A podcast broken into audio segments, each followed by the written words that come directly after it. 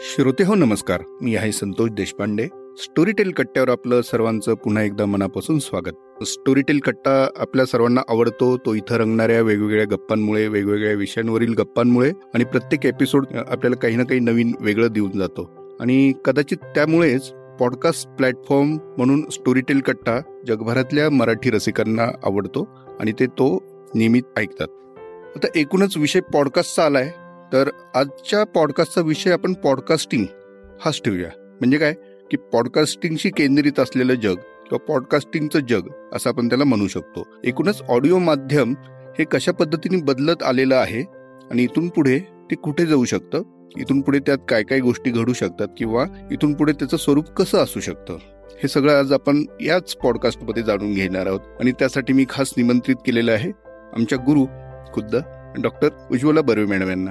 सावित्रीबाई फुले पुणे विद्यापीठाचा संज्ञापन व वृत्तपत्र विद्या म्हणजेच कम्युनिकेशन अँड जर्नलिझम विभाग. हा देशातील अत्यंत प्रतिष्ठित किंवा ही देशातील अत्यंत प्रतिष्ठित संस्था समजली जाते. तिथे विभाग प्रमुख म्हणून कार्यरत असलेल्या बर्वे मॅडम यांच्याशी संवाद साधायला मिळणं ही खरोखरच एक आपल्या सर्वांसाठी एक पर्वणी आहे. मॅडम खरं तर आज माझ्यावरती खूप दडपण आहे. कारण प्रत्यक्ष तुमच्याशी संवाद साधायला मिळणं एक आनंदाची पण गोष्ट आहे. त्याच वेळेस ज्यांच्याकडून आपण अनेक गोष्टी शिकलेलो आहोत ह्या माध्यमाची पहिल्यांदाच ओळख झाली ज्यांच्याकडून. तर त्यांच्याशी संवाद साधणं हे थोडस दडपण पण आहे. काही दडपणाचं कारण नाहीये. अतिशय चांगलं काम करतोयस तू. खूप मोठा अनुभव तुझ्याकडे आहे. आणि या माध्यमावर तर तुझी छान हुकूमत आहे. दडपण मला असणार आहे कदाचित थोडस की तुझी शिक्षिका म्हणून तुझ्यापेक्षा एक पाऊल पुढे मी काही सांगू शकते की नाही आज? इतकं तुला या क्षेत्रातलं माहितीये. नाही नाही. अर्थातच आणि मी सुरुवातीलाच नमूद हे करू इच्छितो की मॅडमनी आम्हाला विषय नाही शिकवला नुसता. पण त्या विषयाची आवड निर्माण करून दिलेली आहे आणि कदाचित आज मी तुमच्यासमोर जो आहे तो त्याच आवडीचा एक भाग म्हणून आलेलो आहे. तर मित्रांनो पॉडकास्टिंगच्या जगात काय चाललेलं आहे? आणि ह्याचा लेखाजोखा आजच्या पॉडकास्टमधून आपण घेणार आहोत. मी सर्वप्रथम बर्वे मॅडम यांचं स्वागत करतो स्टोरी टेल कट्ट्यावरती. मॅडम तुम्ही जेव्हा मुळातच करिअरची सुरुवात केली मला वाटतं एटी फाईव्हच्या आसपास राईट? बरोबर आहे. चौऱ्याऐंशी साली माझा पत्रकारितेचा अभ्यासक्रम पूर्ण झाला. मग मी एका पुण्यातल्याच एका नवीन वर्तमानपत्रात तेव्हा काम करत होते. पण मोठ्या संस्थेतला कामाचा अनुभव मी घ्यायला सुरुवात केली पंच्याऐंशी मध्ये ओके ओके. म्हणजे आता त्याला तब्बल थर्टी फाईव्ह हो पस्तीस वर्ष होऊन गेली. अरे बाप. सो एवढ्या वर्षाचा तुमचा अनुभव आहे. आणि त्यातली अनेक वर्ष तुम्ही प्रत्यक्ष टी व्ही रेडिओ ह्या मीडियामध्ये तुम्ही काम केलेलं आहे. त्यानंतर अध्यापनात आहे तुम्ही तेवढ्याच हिरिरीने काम केलेलं आहे. अनेक विद्यार्थी तुम्ही घडवलेले आहेत. मला पहिला प्रश्न तुम्हाला असा विचारायचा की जर तुम्ही टी व्ही आणि रेडिओ अशा दोन्ही माध्यमातून भरपूर काम केलेलं आहे पण अधिक कुठलं जवळचं वाटतं? स्वतःच्या आनंदाकरता मला श्राव्य माध्यम खूप जवळचं वाटतं. याची बरीच कारण आहेत. एकतर मी ज्या वेळेला मोठी होत होते त्यावेळेला आपल्याकडे फक्त दूरदर्शन होतं. ते काही तासच चालायचं. जगात म्हणजे भारतात टीव्ही सुरू होऊन माझ्या घरी म्हणजे आमच्या घरी प्रत्यक्ष यायला खूप वेळ लागला. त्यामुळे तोवर वर्तमानपत्र आणि अर्थातच आकाशवाणी. कारण तेव्हा रेडिओच्या बाबतीतही आकाशवाणीच एकमेव होती. अनेक घरांमध्ये असायचं ना तसं सकाळी आकाशवाणीचं पहिलं सिग्नेचर ट्यून पासून रात्री पर्यंत चालू असायचं. त्यामुळे त्याच्यावर संगोपन झालेलं आहे असं वाटतं. आणि त्याची मजा लक्षात आलेली आहे. केवळ आवाजातून केवळ बोलण्यातून जरी आपल्याला काही सांगितलं जात असलं तरी त्याच्या जोडीला आपण विचार करतो आणि ते दृश्य ती मांडणी तो प्रसंग छान आपल्या डोळ्यांसमोर उभा राहू शकतो याचा अनुभव घेतलेला आहे. त्यामुळे चित्रांच्या तुलनेत फक्त आवाज कुठे कमी पडतो असं कधी वाटलंच नाही. बरोबर आहे. आणि इमॅजिनेशनला जास्त स्कोप मिळतो अगदी अगदी. श्राव्य माध्यमात श्राव्य माध्यमात खूप छान आणि काय होतं टीव्हीच्या समोर बसावं लागतं ना? आपल्याला रेडिओचा किंवा श्राव्य माध्यमाचा सगळ्यात मोठा फायदा असा आहे की दुसरं काही करता करता म्हणजे अनेकांचा अगदी दहावीच्या बोर्डाचा परीक्षेचा अभ्यास सुद्धा एकीकडे रेडिओ राहून झालेला आहे. ते टीव्ही लावून शक्य होत नाही. असे काही छोटे मोठे त्याचे फायदे पण आहेत. नाही नाही. आम्ही पण रेडिओ लावूनच अभ्यास केला होता. कारण मुळातच आमच्याकडे टीव्ही खूप उशीर आला. आमच्या सुदैवाने असं म्हणायला हवं. आणि मास कम्युनिकेशन मधलं तुमचं शिक्षण झाल्यानंतर तुम्ही एटी फाईव्हच्या अराउंड जसं आता तुम्ही सांगितलं तर दिल्लीमध्ये तुम्ही नंतर गेला होता. तो तिथपासूनचा प्रवास अगदी तुमच्याकडनं थोडक्यात ऐकलं तर मला छान वाटतं कसं झालं? मी म्हटलं तसं रेडिओ ह्या माध्यमाची तर आवड होतीच. त्याला रेडिओला प्रतिष्ठा पण खूप होती. ही मी जी ऐंशीच्या आसपासची गोष्ट सांगतेय त्यावेळेला. आणि एकूणच मी सुरुवातीला काही कारणाने कॉलेजमधले शाळेमधले वक्तृत्व स्पर्धा नाटकं म्हणजे जिथे उत्तम संवाद कौशल्याचं महत्त्व आहे अशा सगळ्या व्यापांमध्ये असायची. आणि त्यात पत्रकारितेची पण आवड होती. त्याच्यामुळे मी पत्रकारितेच्या अभ्यासक्रमाला प्रवेश घेण्यापूर्वीच आकाशवाणीच्या पुणे केंद्रात जो प्रादेशिक वृत्त विभाग आहे म्हणजे अनेकांना सकाळी सात पाचच्या बातम्या. आता त्या सात दहाला असतात. आणि त्यांना महिन्यातून सहा दिवस कॅज्युअल असं म्हणतात त्याला अशा प्रकारचे वृत्त निवेदक भाषांतरकार लागायचे. तर माझं बी. ए. झाल्या झाल्या मला त्याच्यामध्ये माझी निवड झाली. आणि त्या प्रत्यक्ष काम करत असतानाच मी पत्रकारितेचं शिक्षण घेत होते. त्यामुळे मला खूप छान सांगड दोन्हीची आपोआपच घालता आली की आपण वर्गात शिकतोय काय आणि आपण प्रत्यक्षात ह्या बातमीपत्र तयार करताना नेमकं काय घडतं? मग माझा अभ्यासक्रम झाला. मी पुण्यात एका वर्तमानपत्रात काम करू लागले. पण त्यावेळेला दिल्लीच्या आकाशवाणीच्या मराठी वृत्त विभागात काही जागा त्यांनी जाहिरात दिली होती. तर दिल्ली पण हे एक आकर्षण असतं ना? म्हणजे रेडिओ हे एक आकर्षण. दिल्ली मधली नोकरी आकाशवाणी मधली पूर्ण वेळाची नोकरी आणि वय पण असं होतं की थोडस साहस धाडस करायला हरकत नाही. असा सगळा विचार करून पुण्याहून मी दिल्लीला आकाशवाणीच्या वृत्त विभागात काम करायला गेले. त्यामुळे तिथून मराठी बातमीपत्र वाचली जी राष्ट्रीय स्वरूपाची असायची. आणि माझी पत्रकारितेची पार्श्वभूमी असल्याने माझ्या सुदैवानी केवळ मराठी विभागात भाषांतर करण्यापुरतंच माझं काम मर्यादित न राहता त्यांनी मला तिथला जो सर्वसाधारण वृत्त विभाग आहे त्याच्यामध्ये वृत्त संपादक म्हणूनही काम दिलं. अरे वा. त्यामुळे खूप मोठा अनुभव मला तिथे घ्यायला मिळाला. वेगवेगळ्या प्रदेशांसाठीचे वेगवेगळ्या भाषांसाठीचे मी बातमीपत्र तिथे संपादित करत होते. म्हणजे अनेकांना माहिती नसेल की आकाशवाणी परकीय भाषांमध्ये परदेशांमध्ये पण कार्यक्रम प्रसारित करतात. बर. म्हणजे रशियन स्वाहिली नंतर इकडच्या सगळ्या पूर्व आशियातल्या अशा असंख्य भाषांमध्ये चालतं. जसं आपल्याकडे पूर्वी रेडिओ सिलोन वरून हिंदी बातमीपत्र आपण जसं बीबीसी ऐकायचो किंवा voice of America radio Moscow हे ते देश जसं भारतामध्ये बातमीपत्र प्रसारित किंवा कार्यक्रम प्रसारित करायचे तसं भारताची पण आहे विदेश प्रसारण सेवा. अजूनही चालू आहे. मग कशी गंमत व्हायची की अरे मग आता समजा आफ्रिकेत बसलेला माझा श्रोता ही बातमी ऐकणार आहे मग मला ती कशा पद्धतीने लिहिली पाहिजे? असा सगळा खूप छान वेगवेगळा अनुभव मिळत गेला. वा. आणि त्यानंतर मग तुम्ही पुण्यामध्ये हा ते थोडस दिल्लीचं आकर्षण ओसरलं. कुठेही गेला तरी शेवटी पुणे आपलं बरं आपलं गड्या आपुला गाव बरा. आणि काय होतं?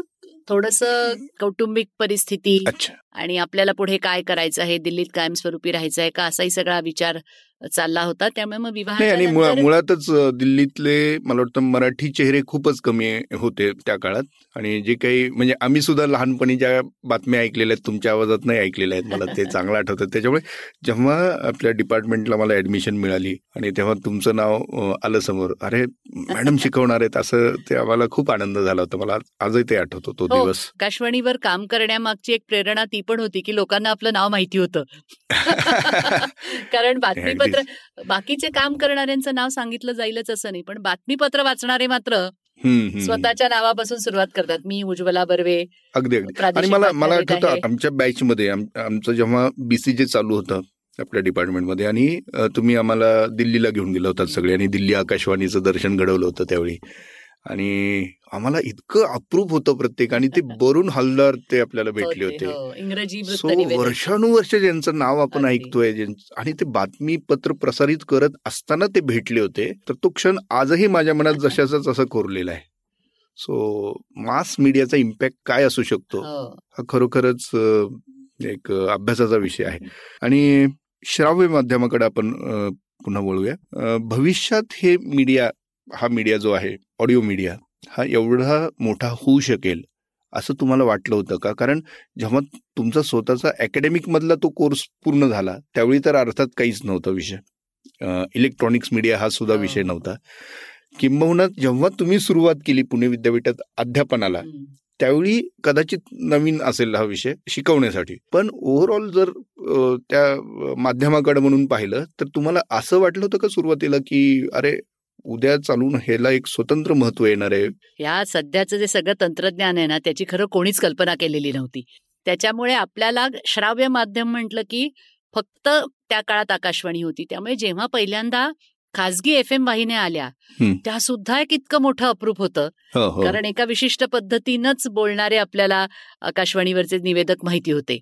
आणि खाजगी एफ एम वाहिन्यांवरचं तर बोलण्याची सगळी पद्धतच वेगळी.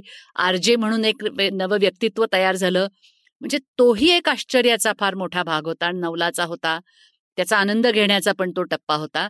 परंतु आज ज्या ठिकाणी माहिती तंत्रज्ञान सगळं पोचलेलं आहे याची अर्थातच मी एवढी दृष्टिका नसल्या कारणाने मला तशी कधी कल्पनाही आलेली नव्हती की अशा प्रकारचे स्मार्टफोन येतील. अशा प्रकारे कुठल्याही प्रकारचे कार्यक्रम लिखित असो दृकश्राव्य असो फ्रक्तश्राव्य असो कोणालाही सहज निर्माण करणं शक्य आहे. कारण तोपर्यंत काय व्हायचं ही निर्मितीची सगळी यंत्रणा काही मुठभर लोकांच्या हातात होती. बरोबर. ह्या सगळ्या तंत्रज्ञानामुळे ती सर्वत्र पसरली आहे आणि ज्यामुळे ज्यावेळेला माझ्या हातात निर्मितीचं तंत्रज्ञान आलंय म्हणजे प्रत्येकाच्या हातात त्यावेळेला अर्थातच त्याचा विस्फोट झाल्याप्रमाणे सगळं झालंय पण कल्पना कधीच केली नव्हती. अगदीच अगदीच. आणि महत्वाचं मला एक सांगायचं आहे असं सगळ्यांना की मॅडमनी ह्या क्षेत्रात नुसतं कामच केलेलं नाहीये तर त्यांनी पॅरलली ह्या क्षेत्राचा अभ्यासही केलेला आहे आणि त्याच वेळेस त्या रसिक म्हणून गोष्टी ऐकतात सुद्धा म्हणजे अनुभव पण घेतलेला आहे. रसिक म्हणून. तर ह्या दोन्हीही पातळ्यांवरती तुम्ही नेहमीच कार्यरत असल्यामुळे हा प्रश्न विचारतो की पॉडकास्टिंगशी तुमचा संबंध कधी आणि कसा आला? मला आठवतं म्हणजे कदाचित ना आपण गुगलवर वगैरे पण शोध घेतला तर भारतातला पहिला म्हणजे पहिला भारतीय व्यक्ती कोण. ज्यांनी पॉडकास्ट सुरू केला. असं म्हणजे मी सुद्धा मध्यंतरी बघितलं. त्याच्यामध्ये आदित्य म्हात्रेचं नाव. आलं होतं. म्हणजे तुमच्याही सर्चमध्ये कधी आलं असेल तर. आणि गंमत म्हणजे आदित्य म्हात्रे हा माझ्या माहितीचा मुलगा आहे. तो अमेरिकेत शिकत असताना त्याच्याकडून मी पहिल्यांदा हा शब्द. ऐकला. की म्हणजे त्याच्या वडिलांकडून. तो आदित्य आता पॉडकास्ट करतो. त्याचे तीन चार मित्र मिळून. पॉडकास्ट करत असतात. तर खूप प्रश्न पडला की हे पॉडकास्ट काय प्रकरण आहे? कारण काय होतं आपण भारतात आयफोन चे वापरकर्ते इतके नाही आहोत बरोबर. आणि पॉडकास्ट हा शब्द तिथून आलेला आहे पॉडपासून आलेला आहे की तोपर्यंत रेडिओवरनं जे व्हायचं त्याला ब्रॉडकास्ट. आणि जे आयपॉडचा वापर करून ते पॉडकास्ट असं साधा तयार केलेला शब्द आहे. आणि ही गोष्ट मी सांगू का? साधारण अठ्ठ्याण्णव दोन हजार वगैरे त्या आसपासची असेल हं की पॉडकास्ट कारण त्यावेळेला अमेरिकेत होतं आपल्याकडे अजून आलेलं नव्हतं. पण मग मधली काही वर्ष तशीच गेली मग माझा अमेरिकेतलाच दुसरा एक मित्र आहे मंदार कुलकर्णी नावाचा. त्यांनी विश्वसंवाद नावाचा मराठी पॉडकास्ट सुरू केलाय. तर त्याचा जेव्हा पॉडकास्ट सुरू झाला तेव्हा पुन्हा एकदा लक्ष वेधलं गेलं. पॉडकास्ट या माध्यमाकडे की आपल्या मित्राचा आहे आपण ऐकूयात आणि तंत्रज्ञान उपलब्ध होतं ऐकायला बरोबर. कारण बँडविडचा प्रॉब्लेम नाही काही नाही काही नाही असं सगळं होतं. आणि त्याच सुमाराला अमेरिकेमध्ये सुद्धा सिरियल नावाचा एक पॉडकास्ट अत्यंत लोकप्रिय झाला होता. तो शिकागोच्या रेडिओ केंद्रावरनं प्रसारित होतो पण पॉडकास्ट म्हणूनही येतो. आणि आपण पॉडकास्टचा सगळा इतिहास बघितला ना तर सिरियल पॉडकास्टची निर्मिती हा एक मोठा टप्पा अनेकांच्या लेखनामध्ये मी पाहिला की ज्याच्यामुळे तर ते काय आहे? आणि त्यावेळेला मी पॉडकास्टकडे जास्त आकर्षित झाले याचं कारण ऑडिओ जर्नलिझम. श्राव्य पत्रकारिता. असा एक वेगळा पैलू पॉडकास्टमध्ये मला त्या निमित्तानं दिसला. बरोबर. आणि मी पत्रकारितेच्या क्षेत्रात असल्याने पत्रकारितेच्या अध्यापनात असल्याने मला त्याच्यामध्ये खूप रस होता. कारण फक्त गोष्टी सांगणं. फक्त मुलाखती घेणं हे तुलनेनी सोपं आहे. परंतु. जिथे घटना घडती आहे तिथे जाऊन जशी आपण एका प्रकारे टीव्हीवरती माहितीपट आपण बघतो तसा हा श्राव्य माहितीपट. ऑडिओ पत्रकारितेच्या श्राव्य पत्रकारितेच्या निमित्तानं जो आपल्यासमोर आला त्यांनी पॉडकास्टकडे बघण्याची माझी सगळी दृष्टीच बदलून गेली दृष्टी म्हणावं का कान म्हणावं माहिती नाही. पॉडकास्ट ऐकण्याचं माझं तरी दृष्टीच म्हणावं लागतंय हा मग श्रोत्यांना कानसेन म्हणायचं तसंच मग त्यांचंच दिस अमेरिकन लाईफ. नावाचा एक दर आठवड्याला होणार आहे. आणि गंमत म्हणजे विशेष सांगते की पुलितझर पारितोषिक आहे. पुलितझर पुरस्कार आपल्याला अनेकांना ऐकून माहिती असेल. पत्रकारितेतल्या उत्कृष्ट कामासाठी तो दिला जातो. अनेक वर्ष दिला जातो. त्याच्यात त्या त्या काळानुसार वेगवेगळ्या श्रेणी त्यांनी आणल्या. आणि आत्ता यावर्षी दोन हजार वीसमध्ये श्राव्य पत्रकारितेसाठी पुलितझर पुरस्कार सुरू केलाय. अरे वा म्हणजे श्राव्य पत्रकारिता उत्तम होऊ शकते प्रभावी होऊ शकते आणि ते येणारं माध्यम आहे. त्याच्यात काम करणं शक्य आहे आणि लोकांनी करावं. तर त्यात धिस अमेरिकन लाईफ. हा जो पॉडकास्ट आहे त्यातल्या एका एपिसोड करता. अमेरिका आणि मेक्सिकोच्या सीमेवरच्या ज्या सगळ्या स्थलांतरितांकरता केलेली शिबिरं आहेत. तिथल्या वार्तांकनाकरता हा मिळाला आणि खरोखरी मला माझ्या अध्यापनामध्ये श्राव्य पत्रकारिता आपल्याला नव्याने सगळ्यांना शिकवण्याची गरज आहे. आपण आपल्या कानांचं महत्त्व विसरत चाललेलो आहोत ते. पुन्हा एकदा अगदी अगदी म्हणजे स्थापित करण्याची गरज आहे अशा आणि मग व्यक्तिगत आवडीतून मला भाषांची खूप आवड आहे. मग लिंग्विस्टिक्स म्हणजे भाषा विज्ञानाविषयीचा एक पॉडकास्ट आहे. तो मी ऐकते. रशियन भाषेचं माझं थोडंफार शिक्षण झालेलं आहे म्हणून मी. रशियन भाषेतले एक दोन पॉडकास्ट ऐकते कारण विशेषतः परकीय भाषा शिकणाऱ्यांकरता पॉडकास्ट हे माध्यम फार चांगलं आहे. अच्छा. कारण तिथले स्थानिक लोक बोलतात आणि ते तुम्हाला ऐकायला मिळतं. आणि ते थोडस इन्फॉर्मल असल्यामुळे ते जास्त. कनेक्टिंग पण ते म्हणजे ना कोणीतरी थेट आपल्याशी आपल्या एकट्याशी गप्पा मारतंय. अगदी. असा बऱ्याच पॉडकास्टचा फील असतो. कारण हे आपण सगळ्यांबरोबर काही सामूहिक आस्वादाची ही गोष्टच नाहीये. अगदी. आणि आता तर आपण पॉडकास्ट ऐकत असताना फक्त आपल्या कानामध्ये बरोबर. जसं हा बरोबर. जसं अगदी. म्हणजे जसं आता आपण बोलतो आहे पण आपला हा जो संवाद आहे तो आपले श्रोते ऐकतायत. अगदीच आणि एकट्या एकट्या एकटे श्रोत्यासाठी म्हणजे आपण काही आता आपण हजारो लोक जरी ऐकणार असले तरी आपल्या डोळ्यासमोर असं आहे की एक एक श्रोता एका वेळेला ऐकतो अगदी अगदी. वेगवेगळ्या वेळेला. आणि आपण तेवढाच त्यांच्याशी रिलेटेबल. आहे. इट्स व्हेरी रिलेटेबल आणि मग तुमचे आवडते पॉडकास्ट कुठले आहेत? वेगवेगळ्या भाषांमधले असं जर काही विचारला प्रश्न तर काय उत्तर द्याल? मी म्हंटल तसं अमे- इंग्लिश मधले जर म्हणायचे झाले तर दिस अमेरिकन लाईफ. ज्या प्रकारचे विषय ते आणि ह्याचं कारण ते श्राव्य पत्रकारितेतले आहेत. मोठे असतात. दीर्घ पॉडकास्ट आहेत एक एक तासाचे असतात. पण त्याच्यासाठी एकेका त्यातल्या भागासाठी दोन दोन तीन तीन वर्ष सुद्धा काम करून हो. तिथल्या तिथल्या लोकांचे इंटरव्ह्यूज किंवा तिथला प्रत्यक्ष आवाज म्हणजे आता करोनाच्या काळामध्ये त्यांनी वेगळ्या नर्सेसना काय वाटतं? किंवा डॉक्टर्स कशा प्रकारे काम करतात? एखादा रुग्ण दगावल्यानंतर त्यांना काय इतकं सगळ्यांचे साऊंड बाईट्स ज्याला आपण म्हणतो तसे घेऊन एक तो जो पट केलेला होता. तर दिस अमेरिकन लाईफ मी दर आठवड्याला न चुकता ऐकते. विश्वसंवादमध्ये अतिशय छान मुलाखती मंदार कुलकर्णी घेतात वेगवेगळ्या क्षेत्रात त्यांचा उद्देश असा आहे जगभरात कुठेही परंतु चांगलं काम करणाऱ्या मराठी व्यक्तींना लोकांसमोर आणायचं. हो. आणि इंडियन एक्सप्रेसचा थ्री थिंग्स. कारण दैनंदिन घडामोडींचं विश्लेषण त्याच्यामध्ये असतं इंडियन एक्सप्रेसच्या पॉडकास्टमध्ये. तसाच बिग स्टोरी म्हणून क्विंटचा पण पॉडकास्ट आहे. लिंकथुझियाझम नावाचं मगाशी मी म्हणलं तसं. लिंग्विस्टिक्स बद्दलचं आहे.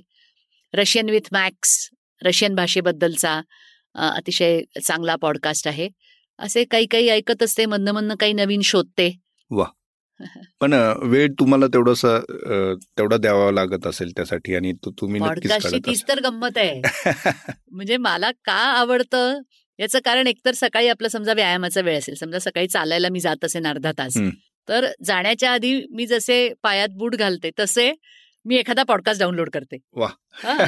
आणि मग तो पॉडकास्ट सुरू करून मी चालायला सुरुवात करते म्हणजे पंचवीस तीस मिनिटं त्याच्या संगतीत माझं छान चालणं होतं. आणि आता ब्लूटूथ वगैरे स्पीकर सगळे आलेले आहे ना त्याची पण फार मजा आहे. हा ते तुम्ही एक पोस्ट मध्यंतरी लिहिली होती. ते थोडीशी कारण मग घरी आल्यानंतर फिरून घरी आल्यानंतर अगदी चहा पाणी स्वयंपाक करताना सुद्धा ते छोटेसे ब्लूटूथ स्पीकर कानात असतात. आणि त्यामुळे पॉडकास्ट चालूच असतात कुठले ना कुठले मागे. आणि मग घरातल्यांनाही त्रास होत नाही. कारण समजा मी रशियन ऐकत असेन एखादं. तर मी मोठ्यांदा लावलं तर घरातल्यांना काय रशियनचा त्याला त्यांना कळणार आहे पण माझ्या माझ्या पुरतं माझं माझं काम शिवाय गाडीमध्ये ऐकणं. आणि प्रवासात जर आपण असू तर एकट्या एकट्याने ऐकणं त्यामुळे भरपूर संधी आहेत खरं म्हणजे केवळ ऐकण्यासाठी अनंत संधी शोधता येतात तुम्ही एक पोस्ट लिहिली होती मध्यंतरी तर ती थोडक्यात तुम्ही त्याचं काही एलॉबरेट करू इच्छिता? मला काय झालं एक दिवस असं वाटलं की अरे म्हणजे मी सगळं आवरत होते तर मला माझ्या टेबलावरती एक चार पाच प्रकारची इयरफोन्स दिसले. मी म्हटलं काय आपण जमा केली आहेत तितकी वेगवेगळी आपण उपकरणं? म्हणजे गोष्ट गरजा कमी करायच्या का वाढवायच्या. पण मग लक्षात आलं की अरे हे आधुनिक आधुनिक होत गेलेले आहेत आपली इयरफोन्स सुरुवातीला अगदी छोटे रस्त्यावर मिळतात ना घ्या. ते होते. पण मग त्याची इतकं छान ऐकायला येत नाही. दर्जा चांगला नसतो त्याचा. मग कानावर बसणारे. ओव्हर द इयर असे छान मोठे आपण हेडफोन्स आणावेत मग तसे आणून झाले. पण मग ते खूपच मोठे वाटायला लागले. मग तेवढ्यात काहीतरी दिसलं. ब्लूटूथ तंत्रज्ञानावरती पण अगदी छोटे म्हणजे कानात आत जातात. समोरच्या माणसाला कळतही नाही की आपण कानात काहीतरी घातलेलं आहे. असे पण आणले. मग ते जास्तीच सोयीचे वाटायला लागले.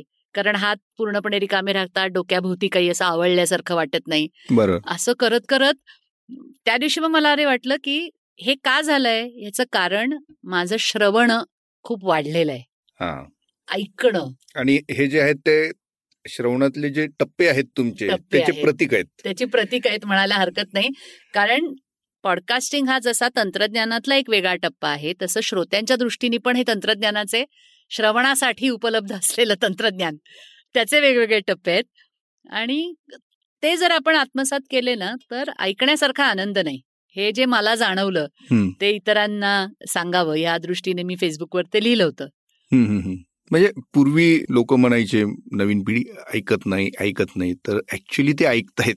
आणि गंमत अशी आहे की तरुण लोक ह्या माध्यमाकडे आधी जास्ती वळली आहेत. अगदी कुठल्याही तंत्रज्ञानाबाबतीत असंच होतं की तरुण आधी वळतात आणि मग ते लोकप्रिय होत जातं. पॉडकास्ट हे तरुणांना सुद्धा. म्हणजे बऱ्याच बाबतीमध्ये ते त्या अर्थाने तरुणांचं माध्यम आहे. तरुणांसाठी सुरू झालेलं असं म्हणता येईल आणि आता त्याच्यात वेगवेगळे प्रयोग होत आहेत. आणि ऐकतात ना तरुण पिढी ऐकतीये म्हणजे माझ्या घरातलं उदाहरण आहे माझ्या दोन्ही मुली. इतके वेगवेगळ्या प्रकारचे पॉडकास्ट ऐकतात. हो. आणि खूप छान विषय असतात त्याच्यामध्ये. म्हणजे लिंगभेद वर्णभेद असेल आत्ताचे जे चालू विषय आहेत किंवा माझी एक मुलगी आर्किओलॉजी तिने शिकलेलं आहे त्याच्या बाबतीतले उत्तम पॉडकास्ट आहेत. म्हणजे अध्यापनाचं आणि अध्ययनाचं साधन. म्हणूनही पॉडकास्टचा वापर करता येऊ शकतो. पॉडकास्टला विषयाचं बंधन नाही. खरंय. तुम्हाला उत्तम बोलून ते कळवता आलं पाहिजे. त्यामुळे गायनाचा असू शकतो पॉडकास्ट कुठल्याही अभ्यास विषयाचा. मला एक तरुण मुलगी माहितीये की ती जी ती पदार्थ विज्ञान. सोप्या शब्दांमध्ये लोकांपर्यंत पोहोचवण्याकरता पदार्थ विज्ञानाविषयीचा तिचा पॉडकास्ट फिजिक्स फिजिक्स. फिजिक्स विषयीचा. छान किती सत्तावीस अठ्ठावीस वर्षाची मुलगी असेल. पण तिला असं वाटलं की मला हे माहितीये हे मला लोकांपर्यंत पोचवायचं आहे. तर काय करता येईल. मुख्य प्रवाहातली माध्यमं काही सगळ्यांना सामावून घेऊ शकत नाहीत. पण आता प्रत्येकाच्या हातात माध्यम आलंय. मग एक तर ब्लॉग लिहा. पॉडकास्टही करू शकता. राईट. नाही वा.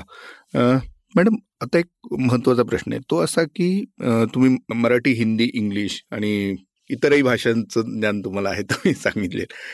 विषय असा आहे की जर मराठी ही आपली जी मातृभाषा आहे आणि जगातली दहाव्या नंबरची ती भाषा आहे मराठीतला जर आवाका पाहिला तर मराठीमध्ये अजूनही पॉडकास्टिंग म्हणजे आता आमचं स्टोरीटेल कट्टा आहे मात्र तरी सुद्धा मराठी ऑडियन्स तेवढा बिल्टअप झालेला नाही तो होतोय आता पण हा ट्रेंड भविष्यात कसा सेट होऊ शकतो असं आपल्याला वाटतं पुन्हा एकदा भविष्याचा वेध घेणं थोडंसं अवघड असतं.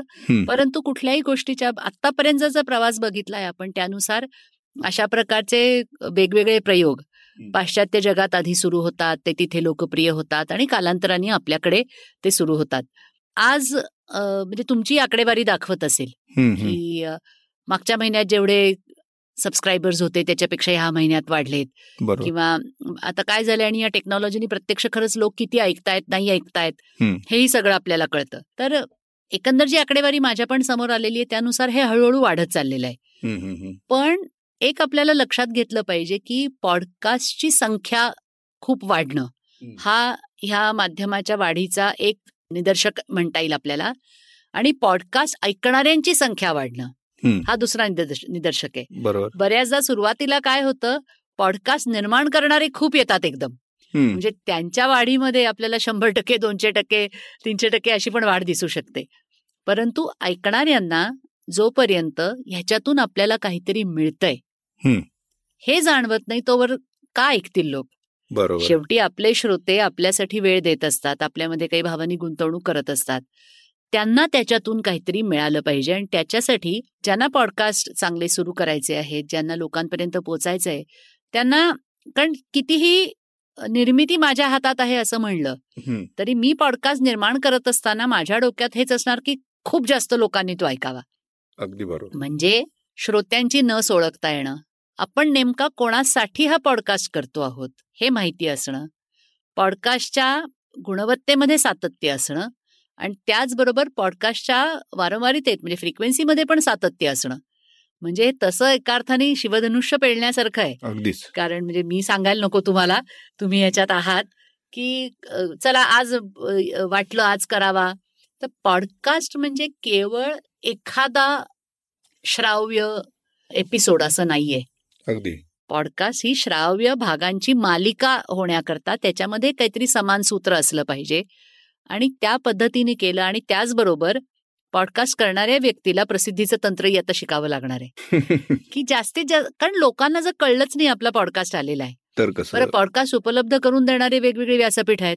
बरोबर. त्यांच्याकडे पण आपण गेलो पाहिजे. तर नक्की जास्तीत जास्त लोकांपर्यंत ते पोचेल आणि आता जसं आपण करतो आहोत. आपल्या ह्या पॉडकास्टच्या मार्फत आपण श्रोत्यांना सांगतो आहोत की एक नवीन माध्यम येत आहे जरूर ऐका. त्याचे काही फायदे आहेत किती प्रकार आहेत. अशा प्रकारे हळूहळू आपल्याला लोकांपर्यंत पोचावं लागेल आणि एकदा त्यांना पॉडकास्ट या माध्यमात रस निर्माण झाला की दर्जेदार आशय त्यांना सातत्याने देणं ही पॉडकास्ट तयार करणाऱ्यांची जबाबदारी राहील. अगदी. आणि उत्तम कंटेंट असेल तरच कुठलंही माध्यम कुठलंही माध्यम चिरकाळ टिकू शकतं. टिकू शकतो. नाही अगदीच बरोबर आहे. आणि मला सांगायला खूप आनंद होतो की स्टोरीटेल कट्टा हा जो आपला पॉडकास्ट आहे ते नुकतेच शंभर एपिसोड्स आपले पूर्ण. झाले. खूपच मोठा टप्पा आहे कारण सातत्य टिकवणं अर्थातच. खूप आवश्यक आहे आणि तुमच्या सबस्क्रायबरची संख्याही खूप आहे. तुम्ही. खूप जणांपर्यंत पोहोचलेला आहात. नाही नाही पण या टप्प्यामध्ये पॉडकास्टिंगचा खूप मोठा हातभार आहे. ह्याच्यात दोन गोष्टी झाल्या. एक म्हणजे ही कन्सेप्ट लोकांना व्यवस्थित माहिती झाली. ऑडिओ बुक्स काय असतात वगैरे वगैरे. त्याचबरोबर ह्या कन्सेप्टमध्ये काम करणारी जी मंडळी आहे लेखक आहेत ऑडिओसाठी नुसते लिहिणारे लेखक आहेत. हे तर नवीनच होते. जे कलाकार आहेत जे आवाज ज्यांनी दिलेला आहे हो. पुस्तकांना आहे त्यांना एक हक्काचा एक प्लॅटफॉर्म मिळाला. तर हे सगळ्या गोष्टी स्टोरीटेल कट्ट्याच्या निमित्ताने आम्ही लोकांसमोर घेऊन येऊ शकलो. आणि त्याच्यातनं लोकांना ही नेमकी काय कन्सेप्ट आहे? ऑडिओ बुक्स म्हणजे काय? इथपासून ते त्याच्यातल्या ज्या काही गमती जमती आहेत परत नुसते कलाकार असतील किंवा जे आपले मान्यवर अतिथी असतील तर त्यांच्या आयुष्यातल्या गमती जमती त्यांचे अनुभव हे पण ऐकण्याची एक संधी याच्यातनं मिळत गेली. आणि मला त्यासाठी तुम्हाला खूप एक कॉम्प्लिमेंट असं द्यायचं आहे की शंभर एपिसोड झाल्यानंतर माझं धाडस झालं की आज तुमच्यापुढे ह्या गोष्टी बोलाव्या. नाही कसलं काय? म्हणजे सगळेच शिकत असतात. शिक्षक सुद्धा सतत शिकत असतात आणि त्यांना खरं म्हणजे तुमच्यासारख्या विद्यार्थ्यांकडूनही खूप शिकायला मिळत असतं.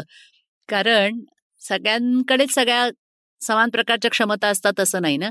त्यामुळे कोणाकडून काय करून घ्यायचं हे छान शिकायला मिळतं आणि पुढे तुमचे विद्यार्थी असं इतकं छान काम करायला लागले की त्यांच्या या सगळ्या यशामध्ये कुठे तरी मुंगी जागा होईना. आपला वाटा असेल असं स्वतःच स्वतः पाठ थोपटून घ्यायला आवडतं. अर्थातच आहेच आहे. आणखी एक ओ टी टी प्लॅटफॉर्म्सकडे आपण थोडंसं वळूया आता. तर ओ टी टी प्लॅटफॉर्म्स जसे भारतात लोकप्रिय झालेले आहेत मधल्या काळात तर म्हणजे मागच्या काही वर्षांमध्ये लोकप्रिय होत होतेच. लॉकडाऊन नंतर त्याच्यामध्ये झपाट्याने वाढ झाली. नेटफ्लिक्स असेल हॉटस्टार असेल प्राईम असेल हे सगळे लोकप्रिय होतच असे अनेक नावं घेता येतील. त्याच तुलनेत ऑडिओ प्लॅटफॉर्म सुद्धा जे आहेत तर म्हणजे आमचा स्टोरी टेल असेल किंवा आणखी कुठला असेल ह्याच्या ऑडियन्समध्ये पण मोठी. वाढ झालेली आम्ही पाहतो. नवीन पिढीला उत्तम गोष्ट पुस्तकं वाचणं ज्यांना पॉसिबल नाहीये तर त्यांना या माध्यमातनं तुम्ही जोडून कशी घेऊ शकता? हा पुस्तकं वाचणं शक्य नसणं हे कदाचित दृष्टीदोषवाल्यांना वाचणं शक्य नाही. म्हणजे मी अजूनही फारच जुन्या विचारांची आहे. ज्याला वाचता येतं त्यांनी वाचावं. कारण वाचनातून मिळणारा आनंद वाचनातून मिळणारी दृष्टीच परत एकदा खूप महत्वाची आहे. पण त्याच्या जोडीला आपल्याला श्राव्य माध्यमाचा उपयोग करून घेता येईल नक्की.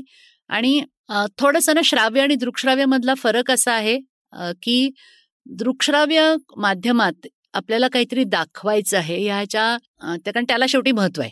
दाखवण्यालाच महत्त्व आहे. तर त्याच्यामुळे आपण जे बरंच म्हणतो ना की हिंसाचार किंवा लैंगिक चित्रण हे सगळं खूप अंगावर येणारं आपल्याला बऱ्याचदा कारण विशेषतः ओटीटीचा उल्लेख केला म्हणून. कारण त्याच्यावर काही बंधनं नसतील तर फार मोठ्या प्रमाणावर ते मुलांपर्यंत तरुणांपर्यंत पोचतंय बरोबर.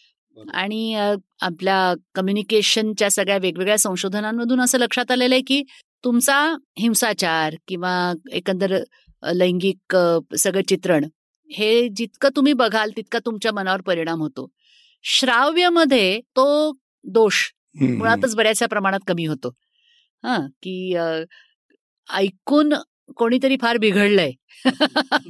हा अर्थात तुम्ही ते प्रभावीपणे केलं तर तेही होऊ शकतं. परंतु दिसत नाही ना. शेवटी दृश्यांचा परिणाम खूपच होतो. त्याच्यामुळे चांगल्या प्रकारे वापर करून घेता येईल आणि दुसरं मला महत्वाचं जे आता असं वाटतंय आता सगळा ई लर्निंगचा जमाना आहे. आपल्याला वेगवेगळ्या शाळा असं सांगतायत किंवा शाळा कॉलेज की मुलांना मोबाईलच्या समोर बसवा आणि त्यांना तास म्हणजे शाळा जणू काही तिथेच घरी बसल्या बसल्या तर तो छोटा स्क्रीन डोळ्याला खूप त्रासदायक होणार आहे. बरोबर त्यामुळे जाणीवपूर्वक डोळ्याचा वापर कमी आणि कानांचा वापर जास्ती हे शिक्षणामध्ये सुद्धा. करावं लागणार आहे.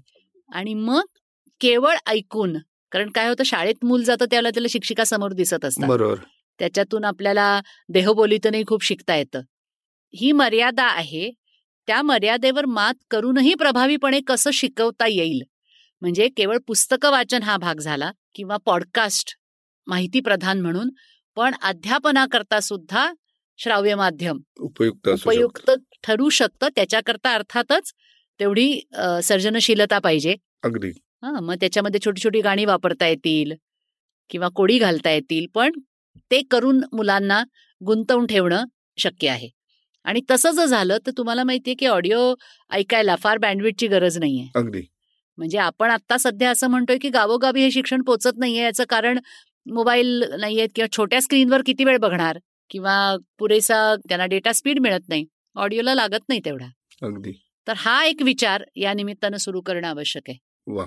नाही हे एज्युकेशनल बघायला. खूप छान सांगितलं. आणि अर्थातच जसं तुम्ही सांगितलं की भविष्य काळात ह्याची खूप गरजही असणार आहे आणि त्या दृष्टीने आपल्याला आता पावलं टाकावं लागणार आहेत. तर आपण अध्यापन क्षेत्रात पण आहात. मला एक प्रश्न आता स्पेसिफिक असा विचारायचा आहे की जर भविष्यात श्राव्य माध्यमाला एक वेगळं महत्त्व. येणार आहे आलेलं आहे किंबहुना त्याच्यामध्ये जर करिअर करायचं असेल. तर त्यासाठी काय काय गोष्टी असाव्या लागतील मुलांकडे काय असाव्या लागतील आणि अकॅडमिक्समध्ये पण काय चेंजेस करावे लागतील? अगदी प्रश्नच नाही. म्हणजे श्राव्य क्षेत्रामधल्या संधी ह्या खूप मोठ्या असणार आहेत. आणि आता समजा आपलं उदाहरण घ्यायचं झालं तर पत्रकारितेच्या अध्यापनामध्ये अकॅडमिक्समध्ये आपण बोलतो आहोत. तर त्यावेळेला आता आम्ही रेडिओ जर्नलिझम असं म्हणतच नाही. आता हो. आम्ही त्याला ऑडिओ जर्नलिझम असं नाव हो हो. आमच्या वेळी रेडिओ जर्नलिझम होतं. आता नाही आता बदललंय. आपल्याला कारण. फक्त रेडिओ पुरता तर तथाकथित जो रेडिओ म्हणून आहे तसा राहिलेला नाहीये. आणि आता दुसरी गोष्ट अशी आहे म्हणजे मी पत्रकारितेचं उदाहरण घेते कारण मला त्याच्याविषयी जास्त माहिती आहे की कुठलाही पत्रकार आज तुम्हालाही माहिती आहे की त्यांनी बातमी लिहिली पण पाहिजे त्यांनी बातमी तोंडी सांगितली पण पाहिजे त्यांनी त्याचं व्हिडिओ पण केला पाहिजे किंवा व्हिडिओ समोर पण बोललं पाहिजे ही आता गरज आहे माध्यमांची. बरोबर त्याच्यामुळे आम्ही आता अध्यापनामध्ये वाचिक कौशल्य हं. विद्यार्थ्यांची कशी वाढवता येतील याच्यावर खूप मोठ्या प्रमाणावर काम करतोय. हो हो. कारण नाहीतर उद्याच्या स्पर्धेमध्ये मुलं टिकणार नाहीत. आता जसे अनेक इंग्रजी वर्तमानपत्रांचे डेली पॉडकास्ट आहेत त्या त्या दिवसाच्या महत्त्वाच्या बातम्यांबद्दल सगळ्यांचे आहेत.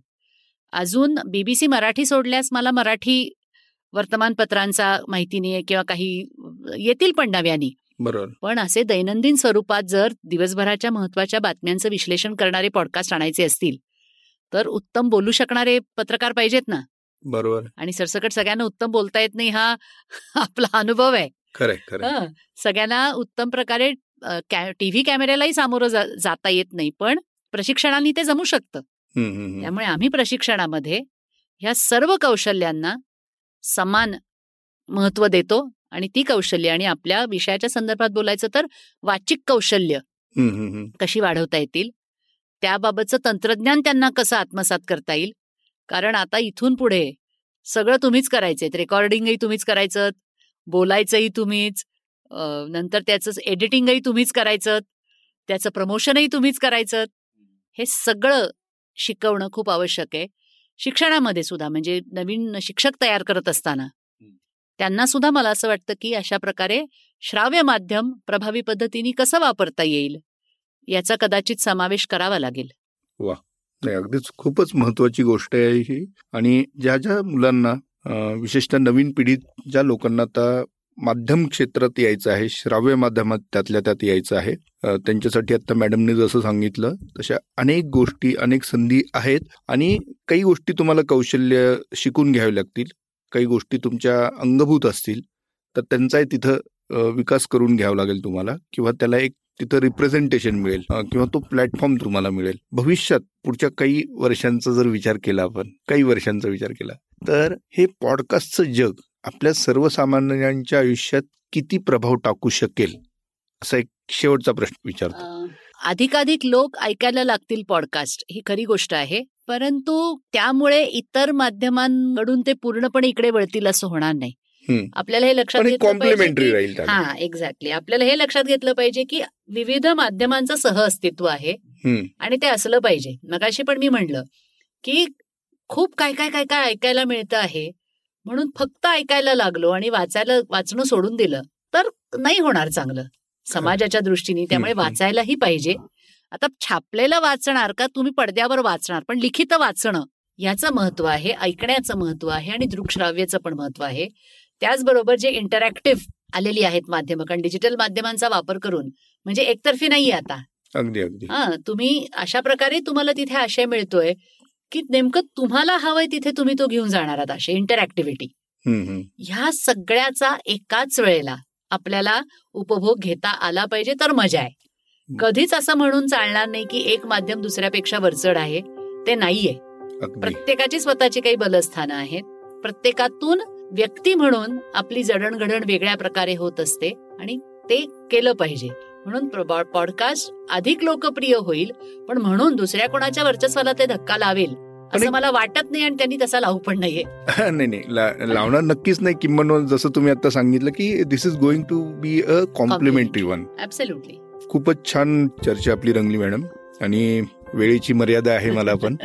आणि तुम्ही खूप वेळ दिलेला आहे. तुमचं व्यस्त सगळं सगळं. शेड्यूल असून. बोलायला ज्या माणसाला आवडतं त्याला बोलण्याकरता या गप्पा मारण्याकरता या. म्हटलं की माणूस वेळ काढतोच. तर पॉडकास्टिंगचं जग इतक्या सहज सोप्या शब्दात मॅडम तुम्ही उलगडून दाखवलं आमच्या श्रोत्यांना. आणि एका पॉडकास्ट मधनं याच्यावरती पॉडकास्ट एका हे फार छान योगायोग आहे हा. योगा योग आहे हा. आणि त्यासाठी मी परत एकदा तुमचं आभार मानतो. आणि श्रोते हो आजचा एपिसोड तुम्हाला नक्कीच आवडला असेल ह्याची मला खात्री आहे. आणि हा एपिसोड ऐकल्यानंतर तुम्ही स्टोरीटेल कट्टा तर तुम्ही ऐकालच पण त्याचसोबत अनेक वेगवेगळे पॉडकास्ट त्यातले वेगवेगळे विषय हे सुद्धा तुम्ही जाणून घ्याल.